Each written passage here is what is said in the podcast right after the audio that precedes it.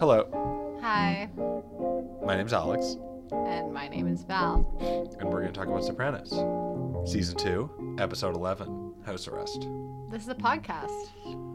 Called In at the End, where we watch Sopranos and then we immediately come and talk about it. And we kind of go over our reflections on the show. Yeah. This is our infinite time watching this show. And every time we kind of try to get deeper and deeper into what's really happening with The Sopranos. Yeah, and I think it's funny, like, I've been thinking about doing this, and I feel like if we did this every time we watched it, we'd probably have really different things to say. Mm-hmm. So it is, I think, for sure, like, even compared to, like, our last viewing, this is a show where it really brings out different things from you, depending on, you know, where you are and what you're thinking about. Yeah, so maybe once we finish recording this podcast, the whole show, all the seasons, then we just have to start again. We'll just do a new one, In at the End too, the sequel. Yeah, it'll be amazing. Like The Godfather too. Yeah, and then our third one will really dip. Yeah, but yeah, so these are just some of the things we notice. That's at least for me. A lot of it's just like things that stand out to me, especially in this episode. Yeah. And then we do try to delve into, like, the, you know, the deeper messages and the philosophy, colors, metaphors, similes. Yeah. Yeah. So yeah, 211 House Arrest. So an amazing team on this one. Yeah. So we have it's written by Terrence Winter and directed by Tim Van Patten, who are two of probably the most active members of the Soprano team as the show continues. Yeah. No, it's funny how Chase really, like, he tries out a lot of people in season one, and then we even start to see now, like, his favorites. Yeah, I mean, by the end also, it's, like, even more refined. Totally. To the point where, actually, I think it's Terrence Winter. I mean, it writes, like, over half of the last season. Oh, really? Yeah, I think so, yeah. Okay. Mm-hmm. Yeah, interesting. Yeah. So, yeah, I mean, those two guys are obviously the best of the best. And I think this episode is, like, you know, is it one of the ones that stands out to you, like, for plot points? Obviously not. There's not a ton of really, like, relevant story-shaping action that goes on. There's not even necessarily a lot of new character development. It's actually almost like rehashing things that have already happened in a lot of ways. Interesting. What it's almost like cycling back. I mean, I think we do go deeper into characters, maybe some more than others. In particular, like Melfi, I think, is being expanded. But, you know, a lot of the other characters are just kind of like repeating their past actions. I mean, Tony is kind of just falling into this like malaise. Just kind of engaging in things that he's... I mean, it's a little bit different because now he's, you know, kind of going a little bit more legit, going to Barone. But he's kind of falling back into depression. He's not taking accountability for his actions and the realities of why he feels the way he does. Richie's kind of fucking with him over and over again. And yeah, interesting. I think we'll probably visit each of the characters, or at least some of the main ones, at some point. I want to see how that unfolds for you, like if you feel like all the characters. Well, I think it's character by character. Okay. I mean, I think like... Okay. Janice is like her transfer, as Tony says, like your transformation is complete. Yeah. So, or no, I think he says you've completely transformed. Yeah. But yeah. Yeah. Completely different. I like that though. Your transformation is complete. That would be a weird line of dialogue. Janice, your transformation is complete. It's very robotic. It's like. But I mean, she has really transformed from the beginning of this season. So in terms of her arc. In the context of season 2, she's somewhere completely different than she was in the beginning. Oh, yeah. And at the end, I mean, her and Richie are looking for a house, this kind of, like, monstrous New Jersey house. And is that the one they end up getting? Well, I think, actually, it ends up getting... we'll see. Okay, we'll see. Yeah. Let's not get too far ahead of ourselves. Wait until next episode. Yeah. So one thing actually with the house is when Tony's like walking away and Richie is in it. Yeah. And he says, "You poor bastard." Right. I thought that was actually interesting because like this episode is called House Arrest. Right. Junior is obviously under house arrest. Right. Tony's kind of under house arrest. In a manner. You know, yeah. I mean, he's kind of sticking around his house or Barone, but he's basically confined to this domestic life as opposed to the other sides of his mob life. Mm. Seeing Richie in that house through the window behind the glass with Tony saying, "You poor bastard," there's something about like all these characters are in jails of their own making, mm-hmm. I think. And, you know, from the last episode we talked about in the bathroom with Vic Musto, the wallpaper guy, where Carmela's in them and there's this kind of like vertical line pattern mm-hmm. that like makes it really seem jail-like, and then Tony ends up being back there after he realizes that he got off too. There's something about him being in his house, that this kind of like house arrest aspect of like he's in a jail even when he is in this house.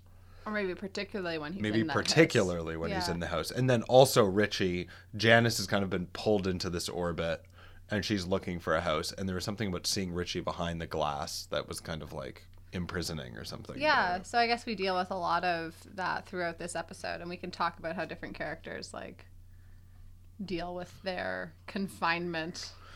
Yeah. Or whatever you want to call it. Yeah. Definitely. Yeah, where do you kind of want to start? I don't know. A lot of my things are like kind of... Okay. I went through it in a timeline, so if you want to pick a character or pick something, Well, how about the very beginning, the first scene with dumping garbage? Yeah. So, I mean, we've talked about, and they've talked quite a bit in this show about, you know, garbage being their bread and butter, but there was something about just kind of like the imagery of seeing them just like dropping the garbage as like a tool mm-hmm. and just like leaving it with... somebody to deal with. Mm-hmm. Also, like, that person, too, like, they were kind of just standing up for, like, you didn't come on the right days. Like, you didn't do your job. I'm getting paid, you know, double. Yeah. And they're just, like, fucking with them. Yeah. For, again, like... kind of for fun. Like, it's different than the, like, the good citizenry of the last episode, but there is something to it. It's like somebody's just kind of standing up for what's appropriate and right, and then they, like, punish that person. Yeah. Because that gets in the way of their benefit from, you know, messing with people. Yeah, for sure. And then we have a cutscene. It's just a scene of a bridge. Mm, I know. I saw that. It's and then it goes like to the lawyer, right? And then you're in the lawyer's office. I was thinking about that in terms of, like, an establishing shot. I was like, well, I guess they're in Newark where the lawyer is or something. It looks like that place we went to, that diner. Hmm. There's good diners in Newark. Yeah, I think it is that bridge. But it does make me think. Well, we were talking about that kind of like quote-unquote establishing shot last episode when we were talking about how we had a scene in the Soprano home, a shot of outside the Soprano home, but then we were still back in the Soprano home, right? Like, yeah. I think the way they used it in this episode was more of like the typical establishing shot. Like, now we're in downtown Newark. Right. Maybe, but even still, I mean, bridges have been... I mean, that is a shot of a bridge. No, obviously, I mean, they've been associated with death, too. I mean, I don't know. And then we go from that scene at the lawyer's office, right? Where he's, like, encouraging Tony to, you know, spend more time at the legitimate businesses. And then we go to that weird couples therapy session that Melfi's having with that couple. Right. You said you think that the guy is Terrence Winter. I think that that guy is actually Terrence Winter, the writer. And also, I think that guy is also the one who shows up in Guy Walks Into a Psychiatrist's Office, the episode, who's talking about his problems with a woman. The one who, like, goes to her hotel? I think so. Room?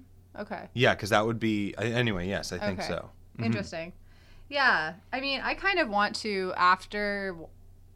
this episode, like, or after watching this episode, go back and revisit all of Melfi's scenes over the past two episodes at least to, like, think about the fact that maybe she's drunk. Mm. Because she was acting really weird. Interesting. Last episode. Yeah. And she was definitely, like, whatever she said to the couple, she was like, it was so cheesy. It was like, 2 ears, 1 mouth, listen to each other. Right. And then they left. And...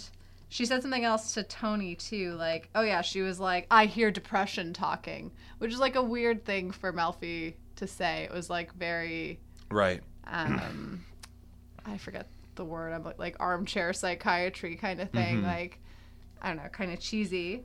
Her tone has definitely changed from the first season. Yeah. I mean, it seems like less how I think of traditional psychoanalysis, like, coming from Freud.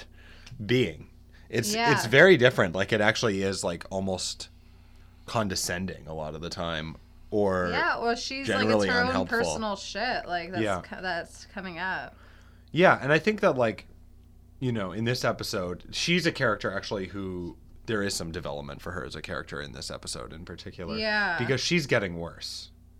Yeah. You know, we have that cigarette scene is interesting where she's just basically losing it.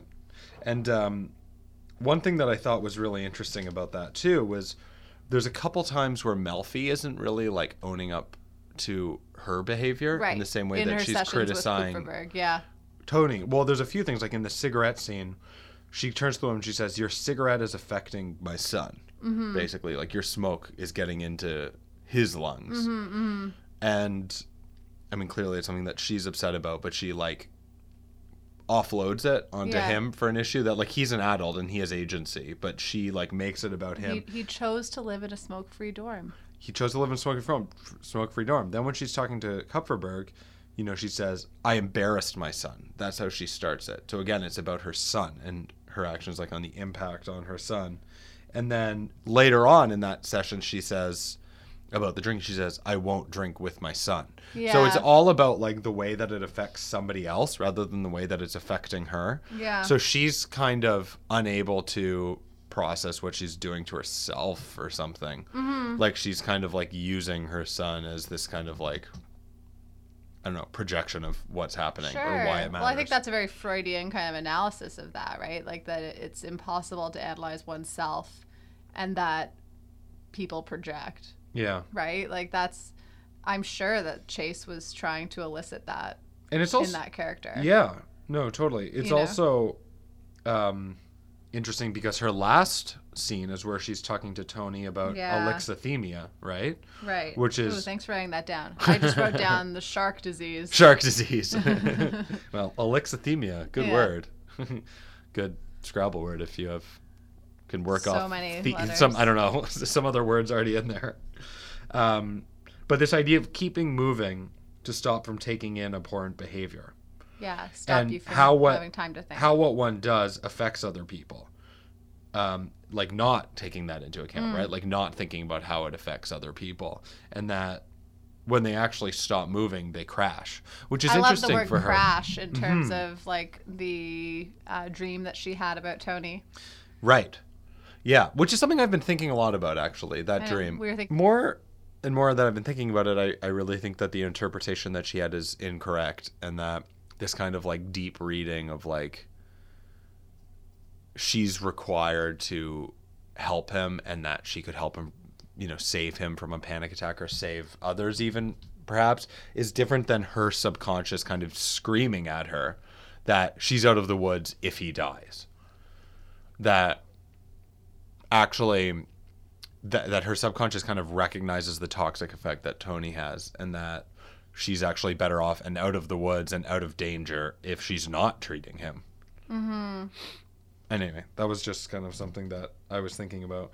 But I was thinking about this idea of like stopping, like people crash when they stop to think about their impact on others. Mm-hmm. And she kind of, I don't know, maybe it plays into a little bit the fact that she keeps on referencing her son and the impact on her son.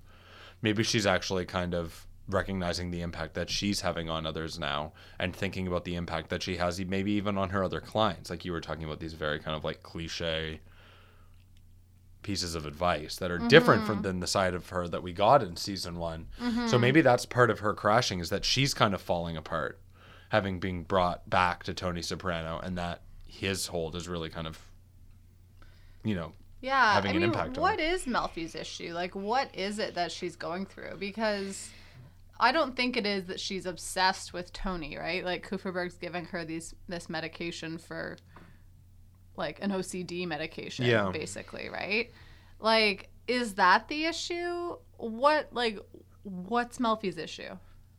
Well, there's also the scene where she's talking to Kupferberg about how she's inextricably drawn to Tony Soprano. Like, it's like a train wreck, I think she says. But she talks about, like... it's like watching a train wreck, Yeah, but then she goes into detail and she says, like, there's a part of her that recognizes, like, how toxic it is. That's not the word she uses, but, like, she can't help but want it. She knows it's bad, but like there's like a voyeuristic side to it. Mm-hmm. Right?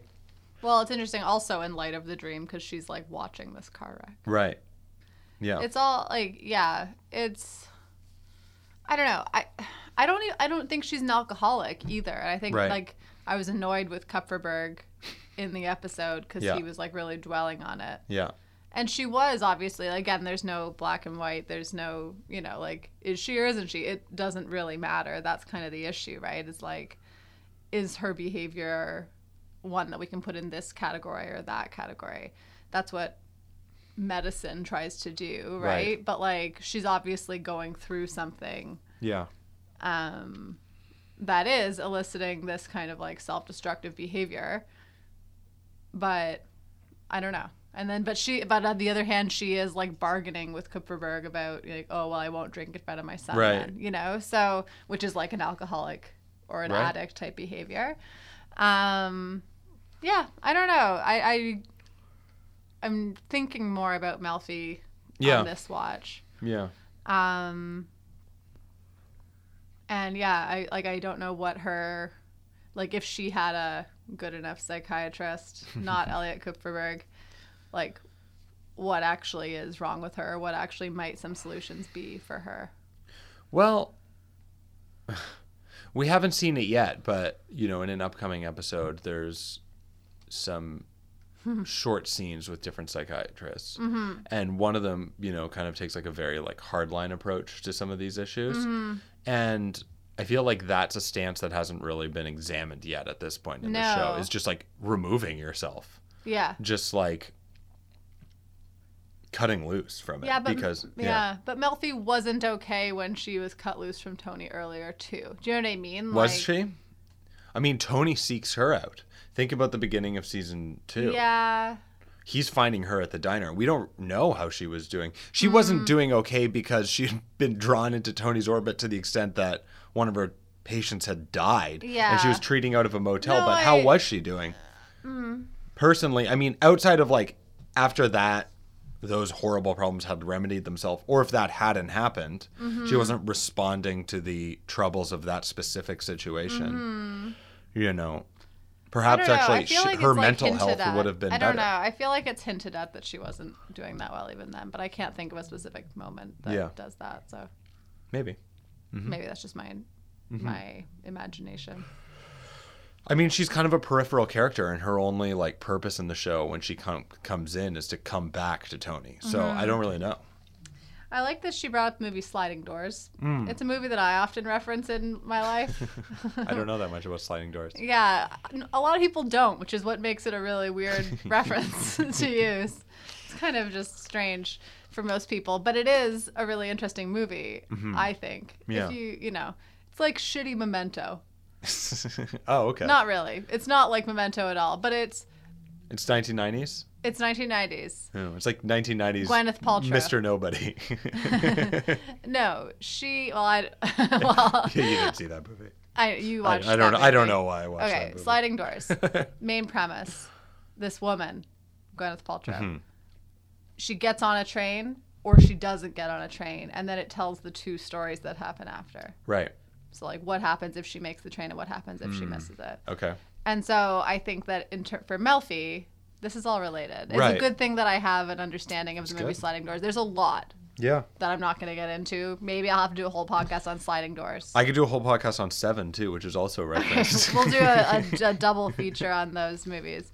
But lots of stuff happens. But for Melfi, that is kind of the thing, too. Like, what would... I guess that kind of is answering our question we were just talking about is, like, what would her life be like now if she hadn't taken Tony back or hadn't taken Tony as a client at all, right? So I thought that was a good reference, and it was relevant to what we were talking about a second ago. It's also interesting that Melfi brings up Sliding Doors and then Tony's like, fuck no, Seven, right? Yeah. Like the relationship to the movies and what those two movies are also is kind of interesting. Yeah. Yeah. All right. That's good, Melfi. There's a lot going on there. Yeah. One big thing. So, okay. So for me, the big thing in this episode is boredom and tediousness and like the mundane And, you know, earlier there's been a quote that's been referenced of, in life you have to choose between boredom and suffering.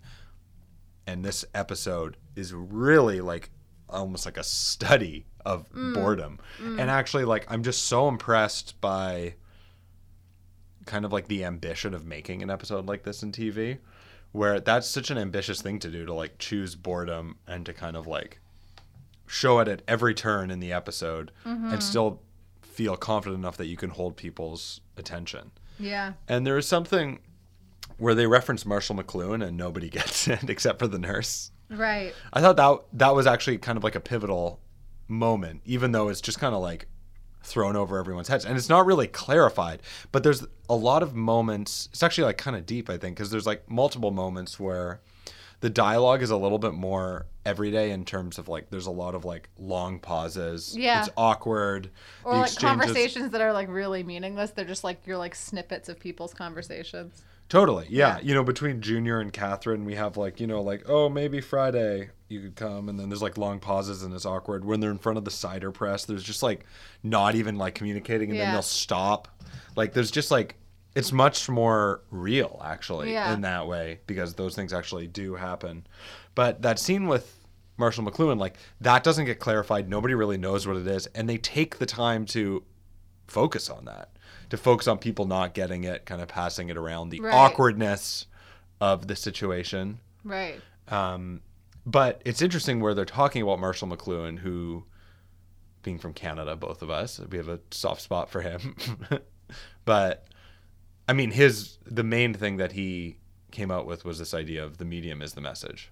And where that gets interesting is Chase is working in TV, which is such a long, drawn-out artistic medium where he has so much time to make statements and to connect things. And I think that that's what he's doing in this show. And that's really what he's examining. And this episode about boredom and everyday life can be more profound and can be more linked into the series and the ideas of the series on the whole because of the time that it has. And a movie couldn't do that. And the medium of TV is patient. It is drawn out. And it has the ability to tell these like very kind of like long stories. And the domestic aspects of the Soprano home, which are kind of the focus of this entire series, kind of are communicated so well through this TV show and through this medium in a way that some of these ideas have actually never been examined through anything else previously. And I think that that's really key. Like, I mean, it's different to even look at Sopranos now in 2018 because TV has kind of exploded since then. Right. But when I think about what HBO did, TV was not like a preferred medium for like heavy hitter auteurs or directors and there wasn't really like a huge body of work of things that are really like communicating on this level or have this many levels. You know, I think about a lot like Alan Ball when he did American Beauty and then he went and made 6 Feet Under, and that was like rather radical because he was going into TV, which was like a more unrespected medium than it is now because there wasn't precedent of these like incredible shows that, you know, take you from one place to another and benefit from the time that they have and are made by these like incredible crews and are like, you know. Well, I mean, Sopranos like basically invented what TV looks like now. It did. I think so. I think. Yeah. I mean, I haven't watched Northern Exposure or whatever he did before The Sopranos. Sopranos is a pretty pivotal moment for TV. I mean, it really takes it somewhere. Yeah. And I think that it uses the medium. Like, it gets it. It gets what the advantage of these long stories are, what you can get from an 80-episode, you know, 80-plus episode series. And that's really opened everything up because now, I mean, there's a lot of shows that are created at a very high level and have a lot of thought that are put into them and can draw like really serious talent to produce them, whereas it was more difficult before. Yeah, no, for sure. Yeah, I mean, the whole series is like meta on itself. Like, it's just like there's so many layers that you can explore. And nothing is ever, like, unidimensional in this show. Like, there's always some kind of deeper layer to it. Yeah. How about Tony in this episode? from the beginning to end. I mean, there's a lot of focus on him and a lot of time spent with him. I feel like he's contemplating a fair number of things, and he actually has this, like, whatever it is, panic attack, or he passes out while he's at the golf club. And one thing that's interesting there is they actually establish the POV shot. Right. Where they focus in on Tony's face, and then they go to what he's seeing. And for those of you who have seen the whole show, that's a huge part of the last scene. That's what comes into a lot of the theories about what's going on. And they do use that a couple times throughout the show, but... In this instance, it's used to see all those silly white people dancing. In this instance, it's used... Well, actually, yeah, in a lot of, like, their dumb conversations about, like, not rabistics, but, you know, essentially rabistics. Yeah. Like, you know, just, like, whatever kind of random chatter they have. Yeah. And I think that's leading him to think about, you know, like, what is there in life? You know, there is this aspect of, like, what is the purpose of if this is all that there is that he's surrounded by? And, you know, I think this whole episode, this idea of him being detached from the mob is leading to him being depressed because he just can't really deal with it. He's drawing these, like, doodling this, like... Fishbowl. Fish in a fishbowl. He seems trapped. You know, when he's in his house, there was a few interesting scenes, like, near the beginning where he's in the room and he's looking out the window and he's, like, contemplating whatever's out there. The pool. Yeah. And... I think there's another scene, too, where he's kind of... There's a few scenes where he's kind of, like, by the windows, and you can kind of see, like, the nature in the back. But there's the kind of just this, like, nothingness that exists in his life throughout the entire episode. Like, he doesn't really go anywhere. It doesn't really lead anywhere. He's just kind of putzing around, depressed, with no real purpose. And, I mean, for me, that's, like, a pretty bold move by the show to commit to that for a whole episode, especially this close to the end of the season. It's kind of incredible, actually. What did you think about the scene where he goes through Carmela's book group? Yeah, I mean, for me, like, that's actually the scene where I wrote down that there you could see, like, that was right after the scene where the gang calls him. They're saying, they have all this World War II haul, which is, like, tailor-made for him. It's, like, right up with his interests. You know, it's the Jeep that Patton drove, which in the last episode... Well, it's actually, like, during that scene that happened. Yeah, exactly. Yeah. Right. And then, so, like, right after, he looks over at the woman, you know, in the book club, and he's clearly, like, disparaging or just doesn't want to be a part of it. And then he also... That's also when we see, like, this, like, greenery on the other side. Yeah. So I feel like he's, like... He's kind of contemplating what his options are and taking in the realities of the eternal or something, or the afterlife, or, like, what does it all mean? Like, he's thinking about these deeper philosophical questions, and yet he's surrounded by this domestic life that he doesn't really care for and is leading him to boredom. He's looking for other things. I think he actually saw Carmela and her friends in a positive light. Oh, interesting. Yeah, like, I think he was kind of envious. Like, she's with her friends, and they're all, like, laughing, and they're all, like, surrounded by this warm glowing light in the room, maybe, in this image, and then he misses just doing, like, being around his guy pals. Yeah, you know, interesting. That's how I saw that. I think he, yeah, I mean, I definitely think he misses being there. I think that's he misses his guy pals, boy pals. Mm-hmm. Yeah, I mean, that's a scene that, you know, is written, like, that is, like, tailor-made for him. I mean, that's, like, the ultimate thing that one could think of him wanting to do. Mm-hmm. And so it's sad that he can't. But then he's so happy then when there's, you know, dudes looking at porn together and making pasta sauce. In the end. And whatever else they're doing. I love how when he's so happy to go and be with them when they do that. I love how when he gets there, you know, he turns and he says, you know, basically, like, some of the only dialogue is, what else is going on? Yeah. And the response is nothing. Yeah. Which really plays into the themes of the show. Yeah. Hesh is weirdly there. I don't see Hesh as, like, hanging I didn't think out he would be there guys. In the back of Satriale's. I mean, what a great surprise. Playing cards with Christopher. They get to see that car crash. Right. Again, a crash. Even that, though. Yeah, but even that, like, that is a seemingly exciting event, but it's not. Like, they're all just there, like, Polly's tanning. They're all, like, super involved in it, though. Yeah. And then, you know, they're going over and telling him, like, not to speed. Like, what could be, like, I don't know. Like, it's clearly, like, something that's happened before. And there's something, like, so anticlimactic, anti-exciting about, mm-hmm. like, these guys, these mobsters, like, going and telling somebody to not go over the speed limit in their exciting car. And then, you know, it leads to a crash, and they're all kind of brought in. But there's really nothing going on there. Yeah. And much more than almost any other episode that's happened in the show so far, if you think about all the developments that happen in that episode, there's mm-hmm. a lot less than there typically mm-hmm. is. And, I mean, I do think that's the point. Yeah. Even in the first episode, you know, I feel like this show really, like, established Tony as our narrator and as our protagonist. Mm-hmm. So the tone of the show reflects what's going on in his life. Right. And so right now, if he's detached and removed from the excitement and the mob life and he has to kind of step away from it, then it is going to be a more mundane show. Like, more right. boring. I think that that's, like, the tone of it. Yeah.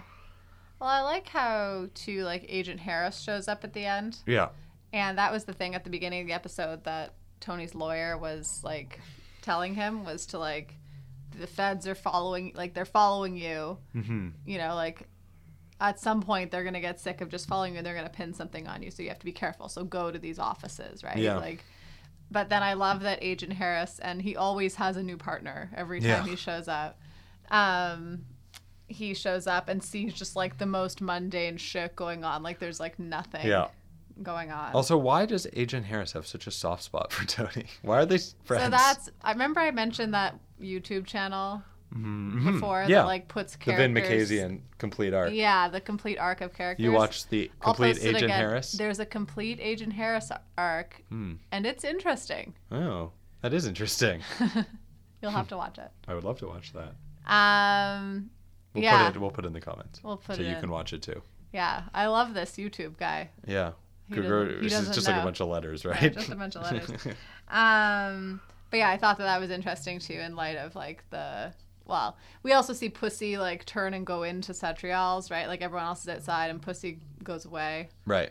But in light of, you know, the other federal investigations that are going on into the guys, like, Tony does have this special thing with Agent Harris. Yeah. You kind of still see him as a little bit, what's the word I'm looking for? Like, that nobody can get him. Right. I don't know. Yeah. Yeah. You know, I thought, what about Junior getting stuck in the kitchen sink? There's something about that, too, just, like, the helplessness. Like, he's descending, too, as a character, mm-hmm. too, into his age and his helplessness. Mm-hmm. And... that sleep apnea machine. Yeah. I mean, there's a pretty far cry from the first season where he's, like, the main power player. Yeah. Yeah, it's really kind of... fallen down quite a bit, and also just, like, in an episode that really deals with boredom and mundane things, like, to think about him just kind of, like, stuck there too, like the passage of time too, the way that works, like, well, this episode has funny passage of time throughout, like, mm-hmm. You don't really know what day it is or what, you know, like, what's going on, and it is kind of just that boredom element too, but definitely the time with Junior. Did you have anything other things in your notes? No, not really. I mean, I had a few things on Junior and Catherine. Mm-hmm. I just felt like, but it was more about, like, just being old. Mm-hmm. I like, you know, with the cider press in the basement and bunions and I don't know, like, even when he, like, calls the operator to get her number or whatever, he like. Does it the old-fashioned way, like, as if there were a person on the end of the line. Like, it's just this kind of, like, declining... the world, like, he knows, like, is disappearing. The dirty joke he makes to the nurse who comes, like, she's just kind of, like, laughs at him. Right. Yeah. Anyways, I don't know. That's just random thoughts. But to the point where, actually, he talks, like, why didn't she come back? Like, clearly she was put off by the whole interaction to a point where she just didn't even want to have any part of it. Yeah. I have Tony eating ice cream bar next to fruits. That's good. There was a lot of orange juice. Yeah, there was. So orange juice always means something exciting's coming down the pipeline. Maybe they just really like orange juice. Maybe they just like orange juice. We'll see. We'll see what happens in the rest of the season. The show. In the show. Well, thank you for listening. We'll be back soon. We're getting very close to the end of season 2. Mm-hmm. And now I'm excited to do these last 2 of them. Very incredible episodes coming up. So yeah. If you've been watching this far and you haven't seen the rest, you should probably keep watching. Yeah. Alex wants you to email him. No, actually, he wants you to write a comment. Oh, sure. You can do that. That'd be nice. Yeah. You can write reviews. You can let us know if you email like us. It. We appreciate it. And we'll see you next time. Okay, bye.